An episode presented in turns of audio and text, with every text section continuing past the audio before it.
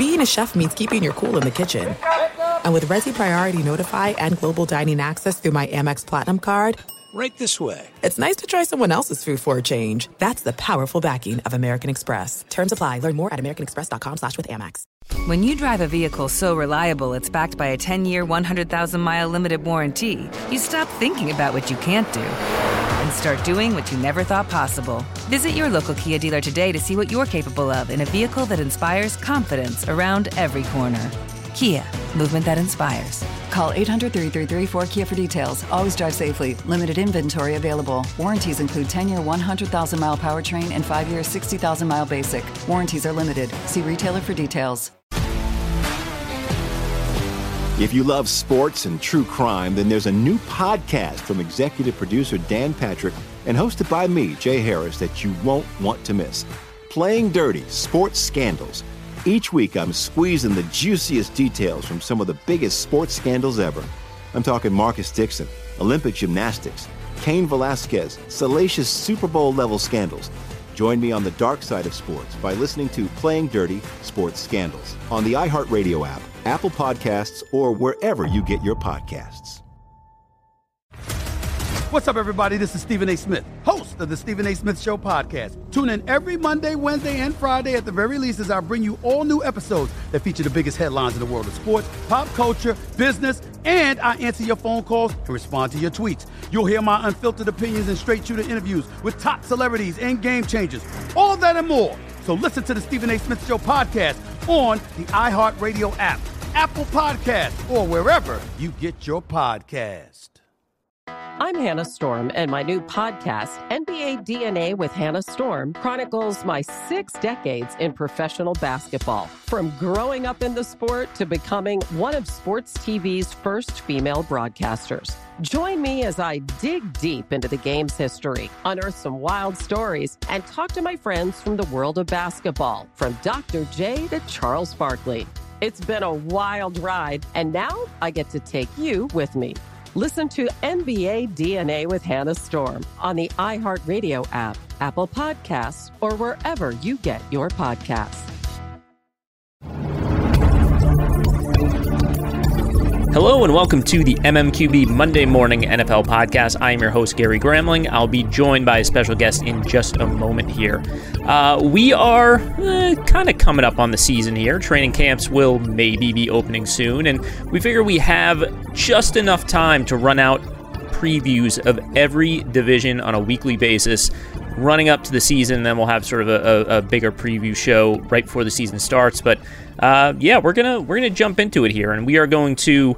Uh, add a little magic by making it random. The order we do, we will we will pull the lever and, and see who comes up on uh, on on the on the board on the wheel on the uh, comes out of the hat, something like that. Uh, but with that, let me bring in our special guest. It is indeed Andy Benoit. Andy, do you know who this week's t- uh, division is going to be? I do. You uh, sent me an outline of what we're going to talk about. Yeah, it's uh, it's the NFC South. We're going to start with the NFC South for no particular reason, just because it seems like a, a good place to start. And no one ever starts with the South divisions. I, I think they're disrespected in that way. I would agree with you. And I think the NFC South, you could argue, and I know maybe I'm not supposed to say this till the end based on the outline you sent me, but I think you could argue there are three teams with Super Bowl aspirations feel strong as I say it, but probably not to them. I think there are three teams that believe they can win a Super Bowl this season in the South. Well, let's uh, let's jump right into it. We are going to do these in order of last year's finish. So this is not necessarily our prediction of how this year will finish, but we'll give you that prediction at the end of the show. But this is in order of last year's finish, and we're going to start with the New Orleans Saints. Uh, let's get ahead of ourselves because why not? Uh, this offense kind of disappeared the last two Januaries. Uh, three postseason games, they scored 20 points, 23 points, and 20 points. Uh, I mean, is this does this still come back to Brees's arm strength, and, and is this something that's that's fixable in January? That's a good question. You know, I, I hadn't thought about it until you said it that way. Like I in my if I hadn't thought in my mind's eye like oh the Saints yeah they got to get over those late season declines offensively. But you're right; they have had them in the past couple years. I don't know if. Uh, there's nothing that jumps out at me that says, "Oh, that's the problem. They have to correct that." Part of me wonders if that's just a little bit of an aberration. I mean, and maybe that's a cop out answer, but I, what do you want? This team has the best offensive line in the NFC, in my opinion. It's, if it's not number one, it's number two to Dallas in a close race. Uh, it can run the ball. They have a possession passing game. They're probably not an explosive passing game anymore, but they're not reliant on that either.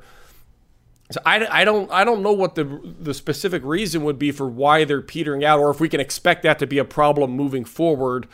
I, I my guess is it's a coincidence or an aberration. Yeah, I, I, guess if you're going to pinpoint a problem, it's it's the lack of explosive plays, and you know, I, they you think back to that Rams game, uh, the NFC title game, which obviously they they you know probably should have won.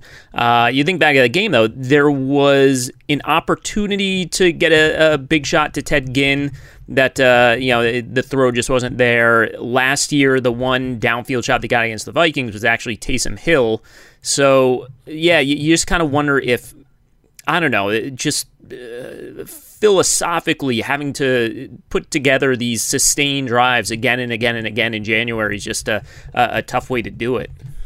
Yeah, because I will say sometimes you look at a, a, Saints passing game in or a Saints offense. I mean, we're talking about the passing game, but you look at the Saints offense and it'll be like late second quarter and they'll have three points all of a sudden. And they kind of sneak up on you as methodical at times. And there you do run the risk of inherently limiting your opportunities or, or keeping the game artificially close when you play a style that's based on sustaining long drives. Because when the drives don't work, you've eaten up a lot of time and, and maybe compromise some of your rhythm for the game later and and so that that could be a bit of an issue. Is it gets down to how many explosive plays can you make?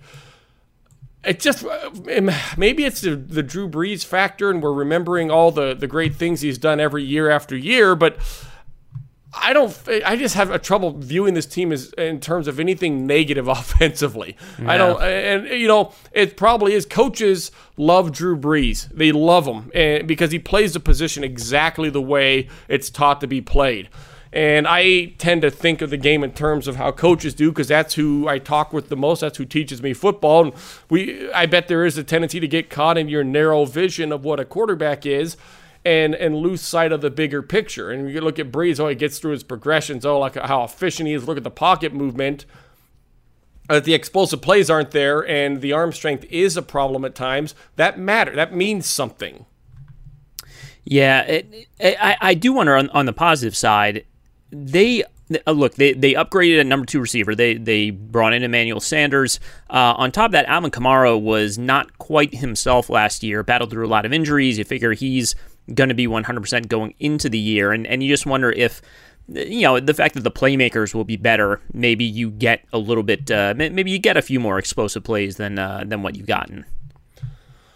Well, I think a lot of explosive plays come from speed at the wide receiver position, one way or the other. You can have running backs that can be dominant, but the only time I've ever really seen a running back dominant to the degree that you thought of him in terms of explosive plays, and you got to take away explosive plays, was probably Adrian Peterson in 2012 when he had almost set the rushing record. I think what was he nine yards short at the end of the season on that year? Yeah, eight or nine yards. Yeah, yeah, something like that. I remember because Pam Oliver told him after the game how close he was, and he couldn't he couldn't believe how close he came without getting it. But um, you know, you, you, your explosive offenses, it comes from your passing game and how you generate it. And a lot of teams, it's going to be throwing the ball through the air. But I think what some teams have figured out is it can also come in your run after catch, which is how New Orleans would get it if they're going to get explosive plays. They're not a vertical passing offense at all anymore.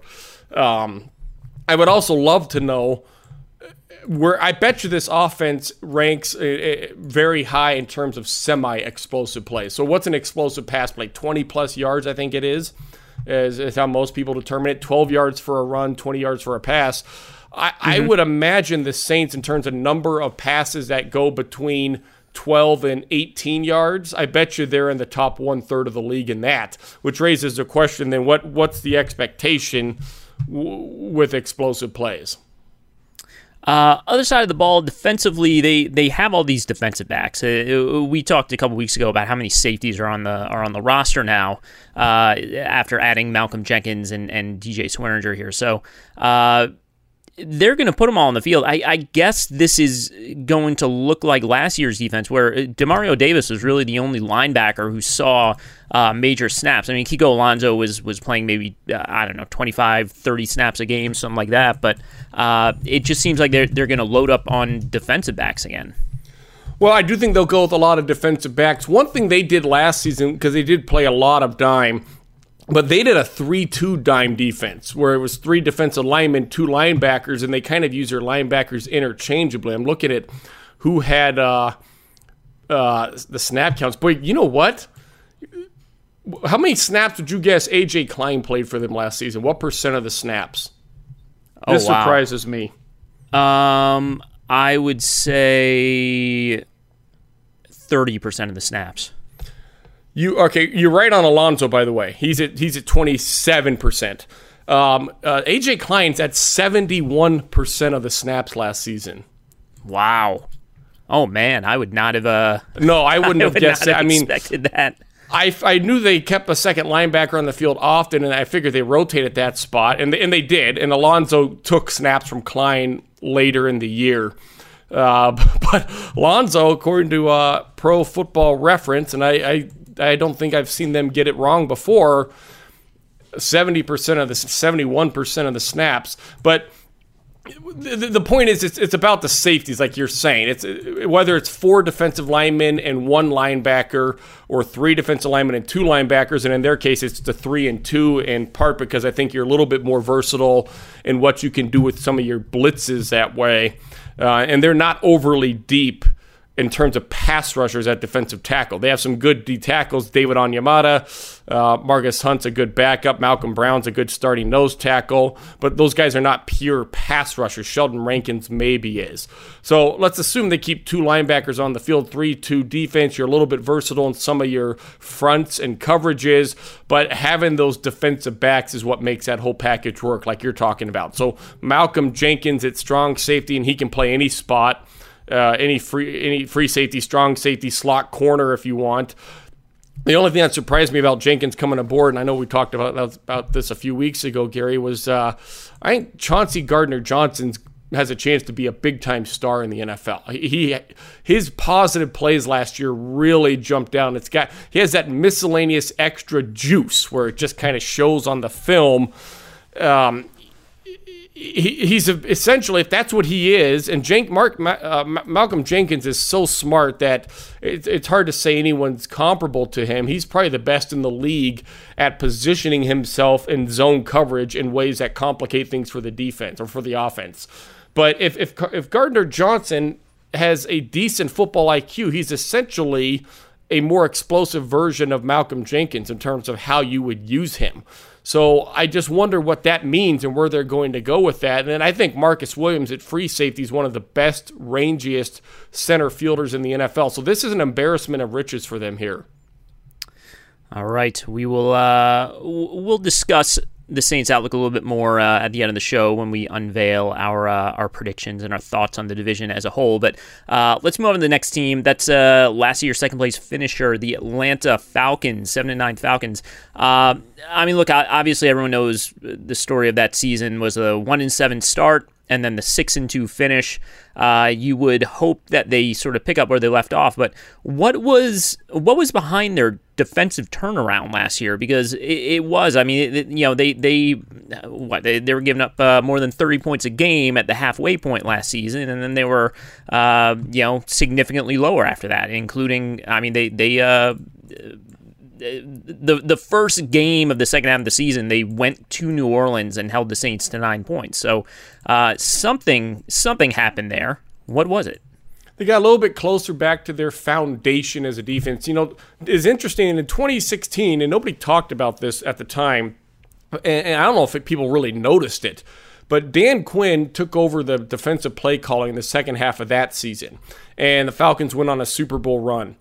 And this past year, Dan Quinn basically gave up some of the defensive play calling or some of the defensive responsibilities. He he handed it off to Raheem Morris, basically handled the pass side of the defense, and then Jeff Ulbrich, their linebackers coach, former 49er linebacker, uh, he handled the run side of the defense, which is a very unusual way to do things, by the way. I don't know exactly how they did it, but obviously it, it, worked out well for them because they got closer to their foundation. And, and one thing I, I would imagine, it'd be fun to ask these guys this if you do divide the, the, the responsibilities like that, it probably would bring you back back to your foundation a little naturally because if one guy is only doing the run defense, one guy is only doing the pass defense, I don't know if there's as much room for creativity in your play calling there without having those two departments overlap. You know, it's it's if you're uh, if you're Rex Ryan, for example, you're thinking of coverage and the pass rush together when you're going really crazy with what you're doing. You're starting at one spot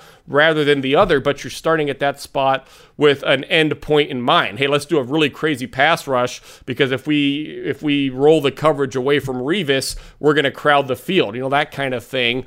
I don't know if you'd think the same way if you're only responsible for the pass rush or only responsible for the coverage. I may, maybe I'm wrong. Maybe you'd be even more creative, but I think Atlanta understands what their foundation and their identity is, and it's it's the cover three stuff, it's the man to man stuff, and really, Gary, when they've been at their best over the years, it's when they get a little more tethered to man to man and a little less tethered to cover three because that cover three scheme has some holes in it.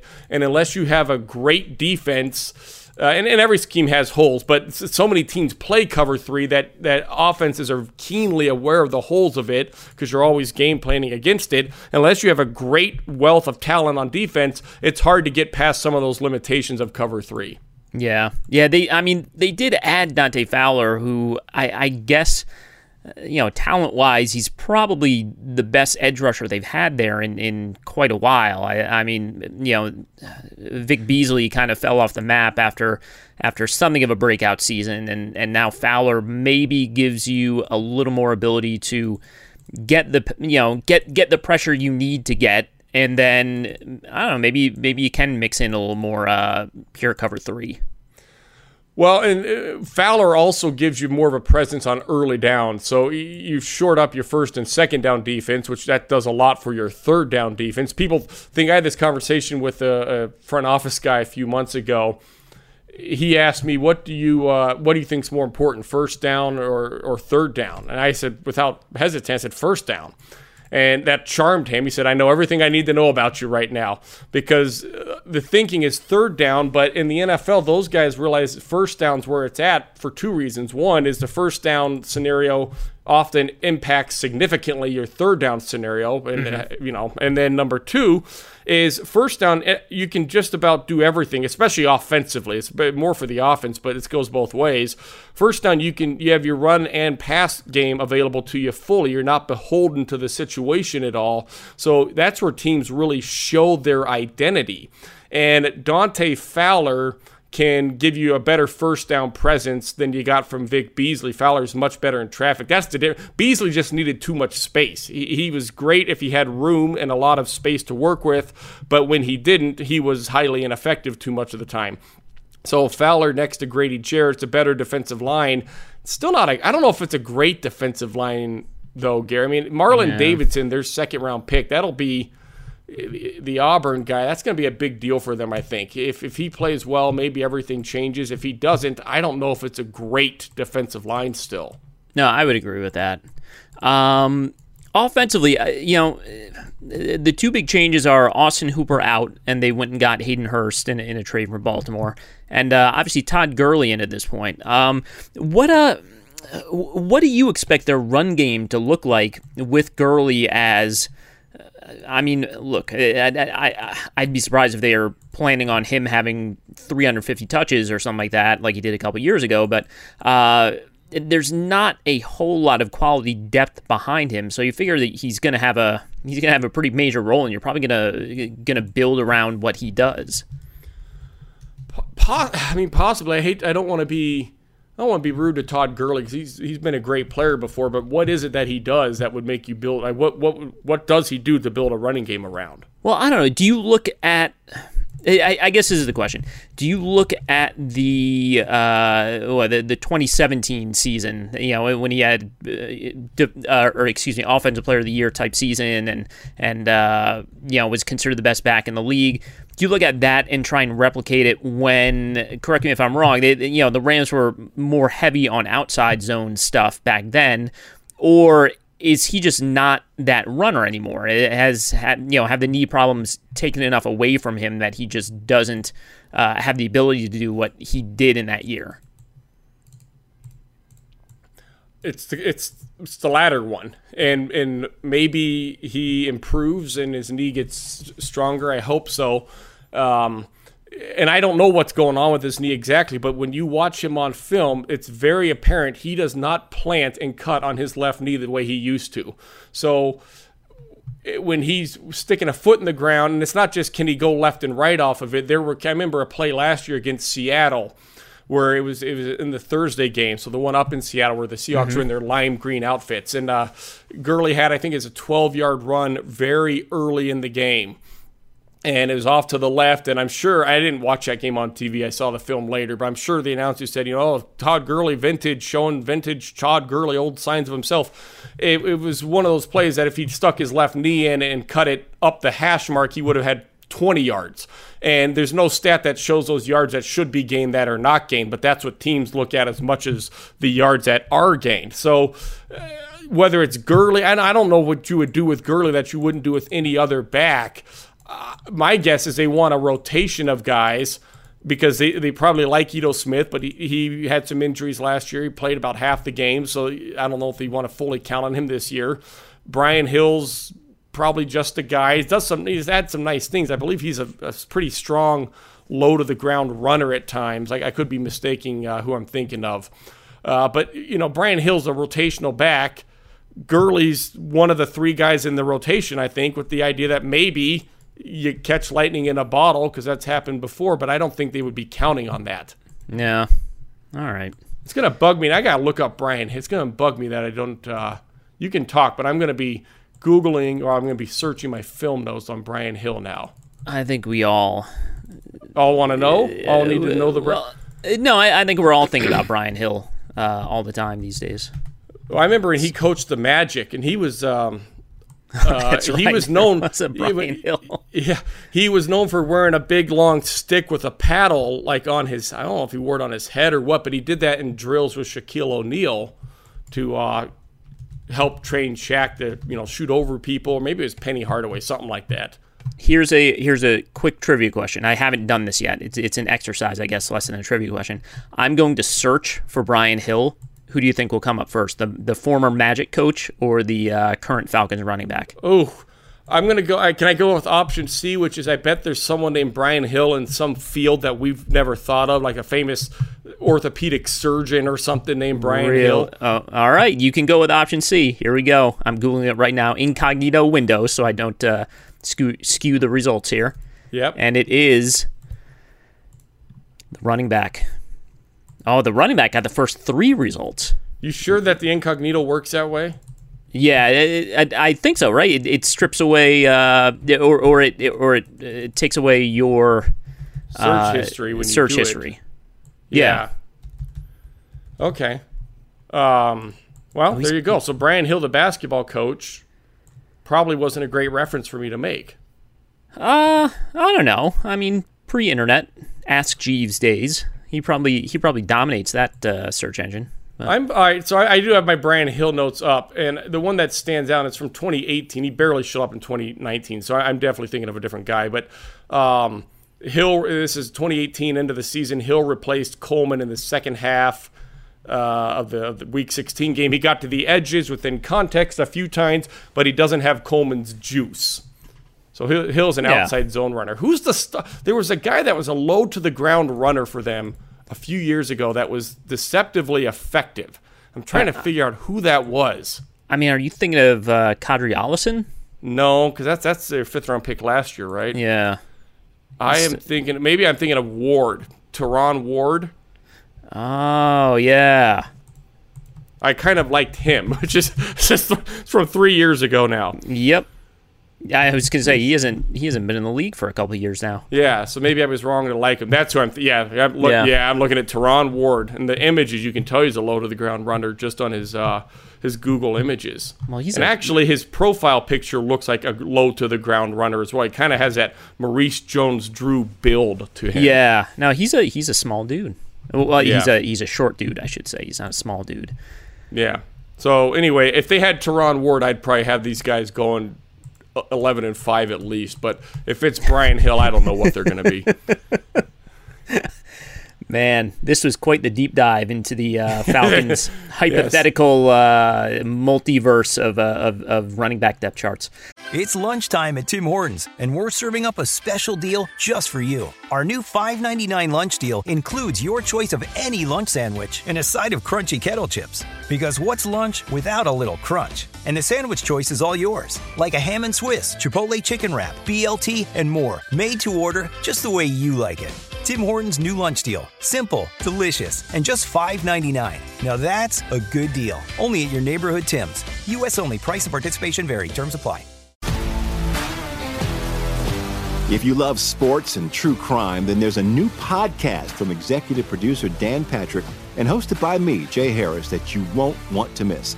Playing Dirty Sports Scandals. Each week, I'm squeezing the juiciest details from some of the biggest sports scandals ever. I'm talking Marcus Dixon, Olympic gymnastics, Cain Velasquez, salacious Super Bowl level scandals. Join me on the dark side of sports by listening to Playing Dirty Sports Scandals on the iHeartRadio app, Apple Podcasts, or wherever you get your podcasts. What's up, everybody? This is Stephen A. Smith. When I'm not at my day job, First Take, you can find me in my studio hosting the Stephen A. Smith Show podcast. Tune in every Monday, Wednesday, and Friday, at the very least, as I bring you all new episodes that feature the biggest headlines in the world of sports, pop culture, business, and politics. You'll hear my unfiltered opinions on those nauseating Cowboy fans, the chaos in Washington, D.C., and trending topics on social media, as well as my straight shooter interviews with top celebrities and game changers. And I occasionally give out love advice. Yes, it's true. If you want to know my true feelings about something, I'll give it to you straight. So listen to the Stephen A. Smith Show podcast on the iHeartRadio app, Apple Podcasts, or wherever you get your podcast. I'm Hannah Storm, and my podcast, NBA DNA with Hannah Storm, digs deep into the history of professional basketball, along with my own as one of the first female sportscasters. Now let's get you up to speed on what else happened around the NBA today. We talked to all sorts of people I interacted with, from Dr. J to Charles Barkley, and recap iconic moments. Yes, he's got it. He here he comes. Way rock the baby to sleep and slam dunk. as well as some of the wild stories behind the scenes. We were like, what? What are we in for? The scoreboard crashes before we even tip a game off. Today, the NBA is a global sports and entertainment giant. Players are multimillionaires and cultural icons. Iguodala to Curry, back to Iguodala, up for the layup. Oh, blocked by James. LeBron James. And these stories are about how we got here, both on and off the court. And what's next? Listen to NBA DNA with Hannah Storm on the iHeartRadio app, Apple Podcasts, or wherever you get your podcasts. As the number one audio company, iHeartMedia gives you access to all. Every audience, live conversations, trusted influencers, and the insights and data you need to grow. iHeartMedia is your access company. Go to iHeartResults.com for more. Uh, okay, let's uh, let's go on to Tampa and look. The big question here, and, and we've been trying to read the tea leaves, and, and we're getting some hints. But uh, ultimately, is this going to look like a uh, a Tom Brady New England offense, or is it going to look like a uh, Bruce Arians offense? It's going to look like a Bruce Arians offense. And, um, you know, both of those guys have said that. And Brady, uh, you know, we're going to hear Brady rejuvenated, learning a new offense, all that stuff. And I'm sure there's some validity to that in this case. Uh, there's probably often validity to that. What is really interesting so the Bruce Arians offense, deeper dropbacks, more aggressive passing, that, that Arians cliche at this point because he's he said it enough. No no risk it, no biscuit. You know, he means that. And he's had quarterbacks that adhere to that. Roethlisberger, Andrew Luck, Carson Palmer, Jameis Winston, all are big bodied, mostly pocket oriented passers with functional mobility and a really gr- aggressive thrower's mindset. Brady does not have the function, well, he's, he's functional in the pocket. He doesn't have the mobility those guys have, but I do think he can have their aggressive downfield passing mindset. What'll be interesting, Gary, because Brady obviously has been in, in, more of a ball control offense for most of his career. We've talked before about in 2017, the year they lost to the Eagles in the Super Bowl. That year they were a deeper drop back, aerial, vertical type of offense, a little bit in New England, and I thought Brady played exceptionally well doing that. But what's different about that system and Arians Arians often does this with only five guys pass blocking. He gets all five guys out in routes, which Brady has done a lot over the years in New England. Not recently, but he did years ago. Arians gets everybody out in routes, and then they throw deep, which puts a lot more burden on your offensive line. And ultimately, it puts more burden on your quarterback because what happens is I don't there, I don't know if there are many offensive lines in the NFL that would be great every snap with with protecting for five and seven step dropbacks without having the tight end or running back helping them. It's just that's a lot to ask in the NFL. And so what happens is the quarterback becomes aware of that, and the quarterback realizes on some level, and maybe it's directly, maybe Arian says this to him, hey, we're counting on you to beat some of these pass rushers. You're going to have to avoid them. You're going to have to make uh, some throws with some hits looming. And Brady's always had the, uh, the mettle to do that. He's tough in the pocket, but but or and, however you want to look at the second part here, when Brady doesn't play well, a lot of it, stems from him anticipating pressure or playing a little bit fast and, and, wanting to avoid getting hit. And I don't mean that at all to say that, oh, he's afraid to get hit. I, I think he just tends to speed himself up a little bit when he gets uncomfortable. It doesn't happen often. I mean, he's Tom Brady, but that's what happens when he doesn't play his best. So, what I want to know is now that he's being asked to take these deeper dropbacks behind only five guys in protection, which is not something he's done a whole lot in his career. How big of issue will it be if he starts playing fast? What will what will he fall back on if that happens? Yeah, he's. Uh, I, I mean, he had a history of making a lot of uh, a lot of offensive linemen look good in New England over the years. I'm I'm, I'm kind of curious to to see if that plays out the same way with this system in Tampa Bay. I'm I'm thinking of a uh, Donovan Smith who has been you know, asked to uh, pass block for uh, 30 seconds per snap for his entire career. So well, and to be fair, Donovan Smith's a solid player. We uh, he still is, and uh, he's our we bet him at the Super Bowl, didn't we, a few years ago? We did, yeah, yeah. That's probably why we're saying nice things about him now. Um, he's a good solid left tackle. Tristan Wirfs, they drafted at right tackle. That's a big deal. So they, they understand what when you play the way they play, they know you got to have linemen that can do that. You can't just plug in. Uh, uh, uh, Marcus Cannon's better than this, but early in his career, Marcus Cannon was kind of an average right tackle. You can't you can't just plug those guys in and go to go to battle with them. You need a Ryan Jensen at center, who's one of the highest paid. Ali Marpet at left guard, high drafted second round guy. Uh, you, you need a pedigreed offensive line. Having said all that, Tampa Bay's old line gear last year was not very good. A lot of I, have been going through all of the first and second down sacks that that mm-hmm. every team's given up, and I've gone through all the interception plays, and obviously there were a lot of Buccaneer interception plays last year with Winston. The pass rush was a factor, or the the poor pass protection was a big factor throughout a lot of these. Not enough that you'd say Winston's deserves less culpability than he's been given for his mistakes. But they had a bad offensive line uh, t- too often last season. They need to play better than they did. And uh, defensively, this secondary is interesting. It, it, feels like they've been trying to address the secondary since like the Rondé Barber years, uh, and they've loaded up on all these guys, all these like day two picks over the last two drafts. I, I guess three drafts if you go back to, to Justin Evans being a being a second rounder back in 2017.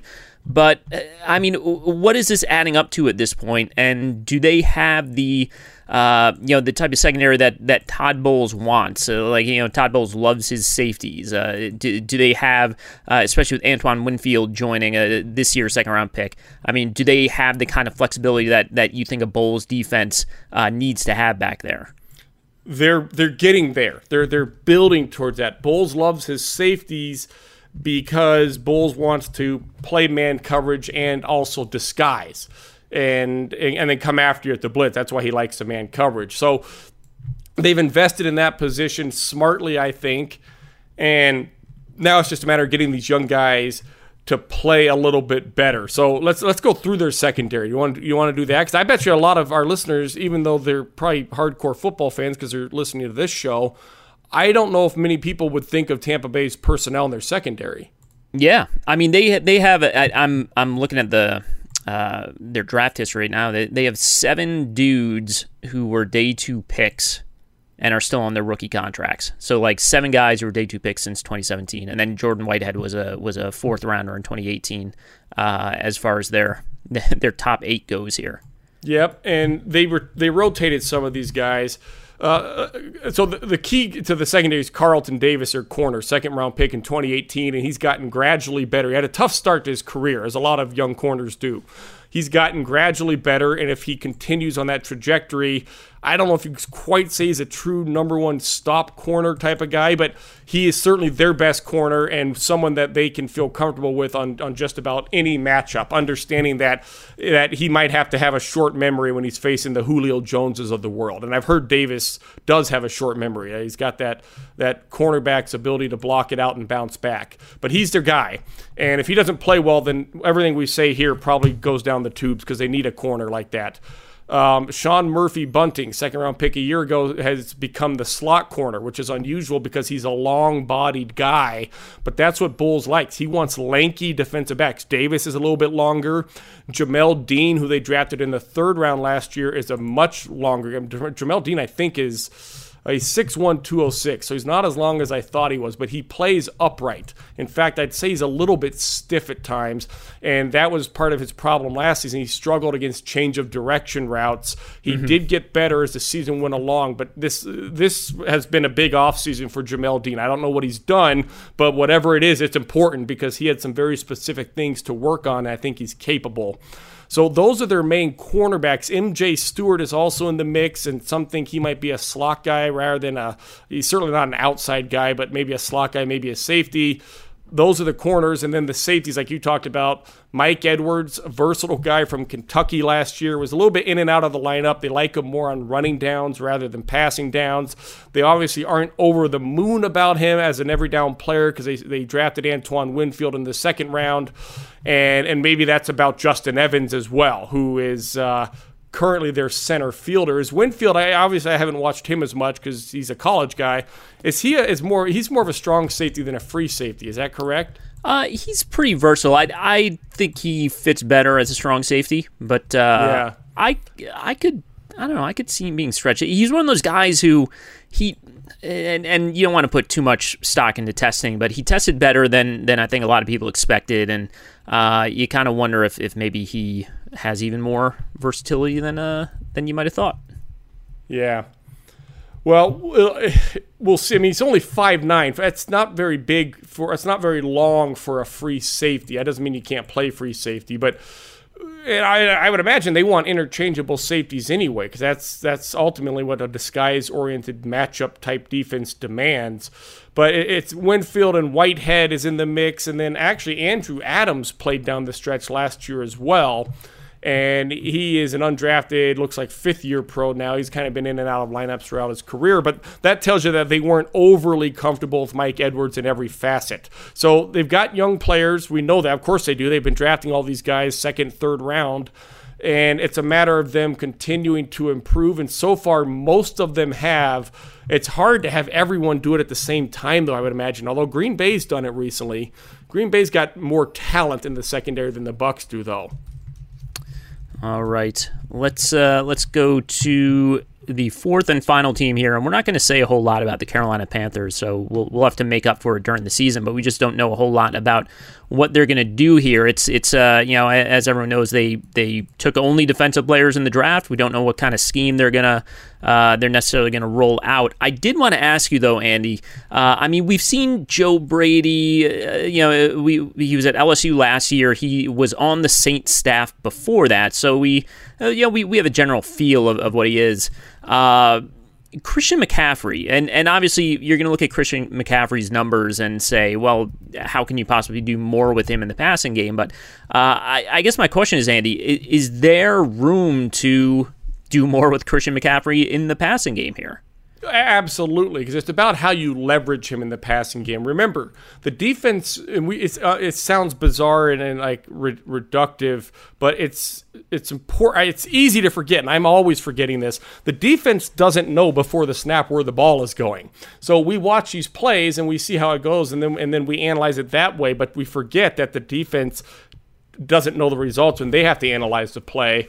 So I say that because Christian McCaffrey, yes, receiving numbers are huge, but he wasn't used in a way that made the defense have to think a whole lot. Not as much as you could make a defense have to think, given that McCaffrey is such a unique and dynamic weapon. A lot of his catches that come out of the backfield, I mean, a lot of them.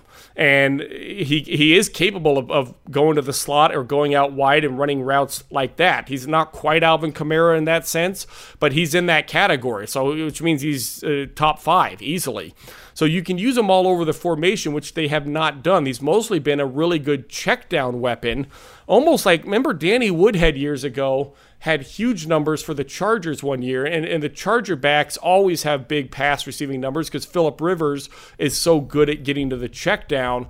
He's been more of a Danny Woodhead than he has been an Alvin Kamara style of guy. He's more of a check down receiving back, and clearly he's an Alvin Kamara type of talent. So I would imagine Joe Brady's going to move McCaffrey around the formation and whoever they feel their number one receiver is, it's probably Robby Anderson in their mind. Maybe it's DJ Moore, but they're going to want to put him on the same side as that guy, just like the the Saints put Kamara on the same side of the formation as Michael Thomas a lot of the time, mm-hmm. or the Steelers used to do that with Le'Veon Bell and Antonio Brown.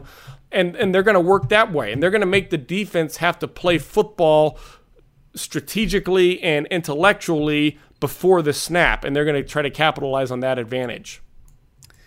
All right. Here we go, Andy.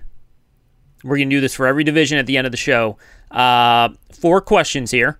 Uh, we're going to start with uh, give me your predicted order of finish. Well, so I've I've struggled with predictions, which is bizarre because I've I've done them every year mm-hmm. since that's, I was 11 years old. Yep, that's and why I, you're doing them again. I grow to I've grown to hate them. I don't ever know if I'm supposed to take if I'm supposed to do predictions or projections because I do think it's all a guessing game ultimately. So part of me feels like as a responsible analyst, a projection needs to be like, all right, who here's how are they supposed to finish based on how good they are right now, even though that's that's not quite the same as a prediction. Does that make sense? No, but uh, no? I, I, will. I well, will. It, it it no it, no because then it is a prediction. Yeah, because we're saying how good they are right now. That's that's how would you you would base uh, your predicted predictions on predicted predicted predictions. That's what we're calling this. Well, I'll give you an example then to show yes. you that it does make sense. Okay. The example is this: I think the Saints, you have to say, are the are the likely favorite in the NFC South. It's the most complete offense and probably the most complete defense if the Falcons, we didn't talk about their offensive line, but if, if, if Chris Lindstrom, who was their first round pick last year, was injured a lot of the year, and Kaleb McGary, who was their first round pick and had a lot of ups and downs as a rookie, let's let's say those guys improve and, and become more like what you'd expect first rounders to be. Let's say they take a nice step forward. Then I could see Atlanta being the team. I could see Atlanta winning this division very easily. Not, e- not easily win the division, but I, I could easily envision it on my end I don't think it, I don't think you can say right now that Atlanta is better than New Orleans, but I think if one or two things goes a certain way, there's a path for Atlanta to to be that division favorite. The problem is with the, when it comes to guys like Chris Lindstrom and Kaleb McGary, I'm only guessing as to whether they'll improve or not. I mean, I don't know if they're gonna. Nobody knows that. It's just now we're just guessing. So you're giving like a range of projections is is what you're talking about. Well, I mean, if I'm allowed to do that, then everyone's range is eight and eight to eleven and five. I mean, I, I would love have, I would love to have a range of projections and have that satisfy people. I assume that that's not what you want. No, it's it's not what anyone wants. Everyone wants your uh, your okay. Call it a projected order of finish. How about that? Does that make you feel better about it? It does, but now I'm just going to pick the teams that are like if they were to play right now, who would win? Which Yeah. it's going to be too much like last year's. I think I think the Saints are number one. The f- Fal- say the Falcons are two, the Bucs are three, and the Panthers are four. Yeah. And, and I, I agree. I agree with all four of those uh, projections. Those are my predictions. They feel they feel lazy and, and unthoughtful, Well, but I don't wh- know what else to do with that. Okay, uh, which of these teams you consider? uh, We, we talked about a little bit at the top. Which of these teams you consider legitimate Super Bowl contenders? Um, I would say three of the four are legitimate contenders. But if you ask me that, by the time we add that up, I'll probably at the end of this whole setup have 20 teams as legitimate Super Bowl contenders, which I do believe. I, I do think the NFL's fairly wide open, and a lot of people point to the Niners as an example from last year. Uh, I guess that's a good example. That was a, a Yeah. that was a, a very good example. No, that's okay. I, I think I picked uh, 28 playoff teams last year, so that's uh, that's perfectly reasonable. Uh, most and all of them were the Lions. You know what we um, what we need what we need to do on this, I think, moving forward is predict like specific thing, like which which uh, quarterback will have the most passing yards, or which which offense will have the best, uh, or which defense will have the best passer rating against them, that kind of thing. that's a very specific one. The second one. Do you want to give those?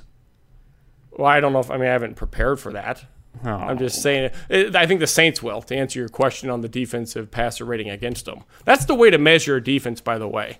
That's the one that holds up pretty solidly every year. Passer Is rating against? opponent's passer rating is really what shows the quality pass defense. The, the problem, it's not really a problem because the pass rush will ultimately kind of impact the passer rating. If the pass rush makes a QB throw incomplete, that factors into the rating. I- don't think the pass rating accounts for the pass rush overall, though. So if you're getting sacks or strip fumbles, which are enormous plays, you know that doesn't get factored in. But that's not factored into scoring or passing yards either, I guess. Well, how about this? The, the the last two I had on this list were most likely to win MVP and most likely to win Defensive Player of the Year. So that kind of goes back to your most passing yards type of thing because you would figure it's one of the quarterbacks. Uh, yeah, possibly. The problem with that, and I, I probably shouldn't say this because I, I, I love being one of the, the voters for those awards, but a lot of them are just a function of how voters behave too. It's like MVP. It's Tom Brady. Let's say Tom Brady has a much better chance at it than Christian McCaffrey for the reason that Tom Brady is going to be on TV five times this year, and McCaffrey, I, I don't know what their schedule. I'm guessing it's no more than one. Well, he's also a quarterback, is why he has a better chance. Wow. Yeah, I guess so. Yeah. But all right, let's say uh is Matt Ryan I bet the Falcons are not on TV a whole lot either. So Brady and, and Brees have a better shot at it than Ryan.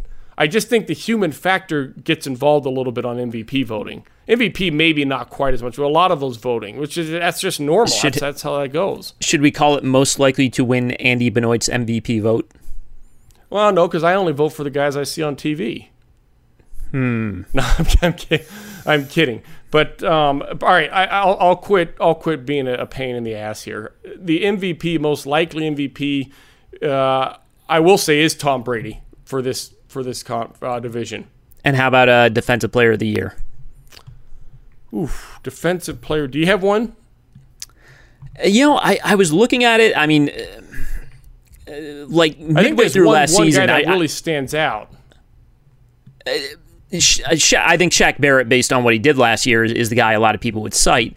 Um, like halfway through last season, I thought Marshon Lattimore was having a Defensive Player of the Year type of year, and then he just sort of fell off in, in, in the second half. He got hurt too, but uh, you know, so that didn't that didn't really work out. I'm not sure who else in this division besides those two guys would even move into the conversation.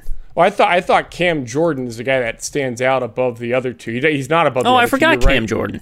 Yeah, you're right You're about right. those other two though. You're right. Cam Jordan's a, a good one. Because I don't know if anyone on Atlanta. The problem is the defensive player of the year does not often go to linebacker. Eh, maybe I take that. I mean, Bobby Wagner and Kuechly have gotten some attention. Has Wagner ever won defensive player of the year? Uh, I'm going to say no, but I, I also haven't looked it up. I'll look it up right now. But uh, Okay. Um, I like the Lattimore one. I, I think it's Cam Jordan though is most likely. Look at I'm looking at this list of guys. Yeah, linebackers don't win this award very often. Yeah, Kuechly in 2013. Other than that, you have to go back to Brian Urlacher in 2005.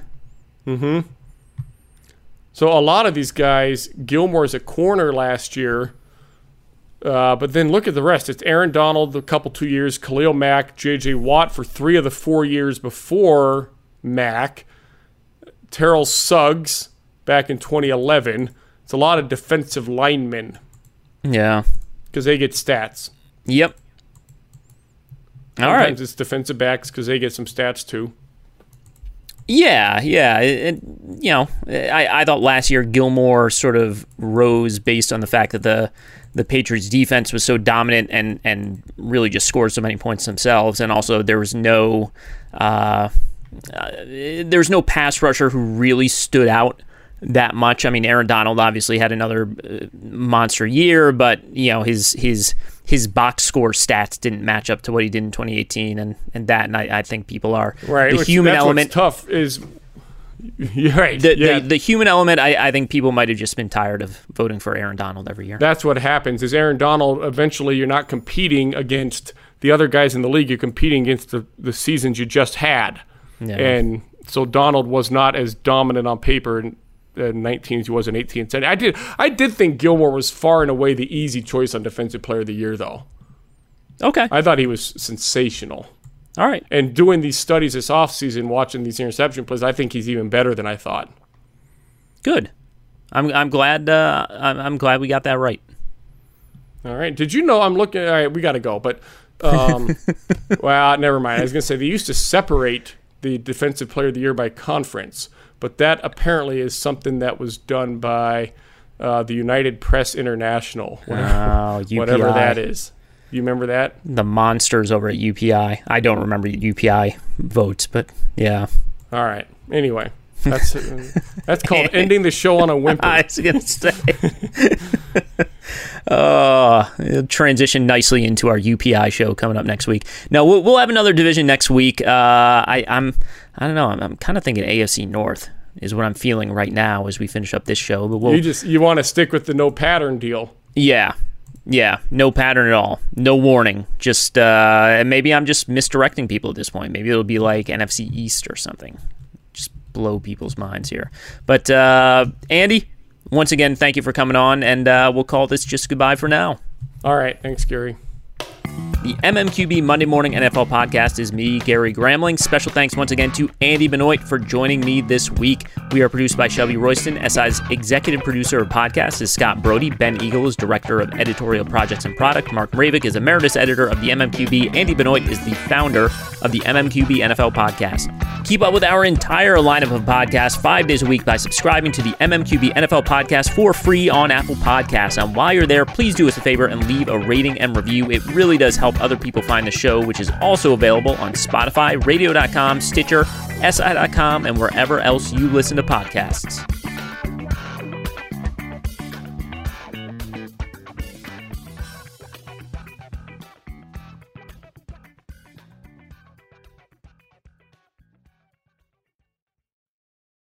When you drive a vehicle so reliable it's backed by a 10 year, 100,000 mile limited warranty, you stop thinking about what you can't do and start doing what you never thought possible. Visit your local Kia dealer today to see what you're capable of in a vehicle that inspires confidence around every corner.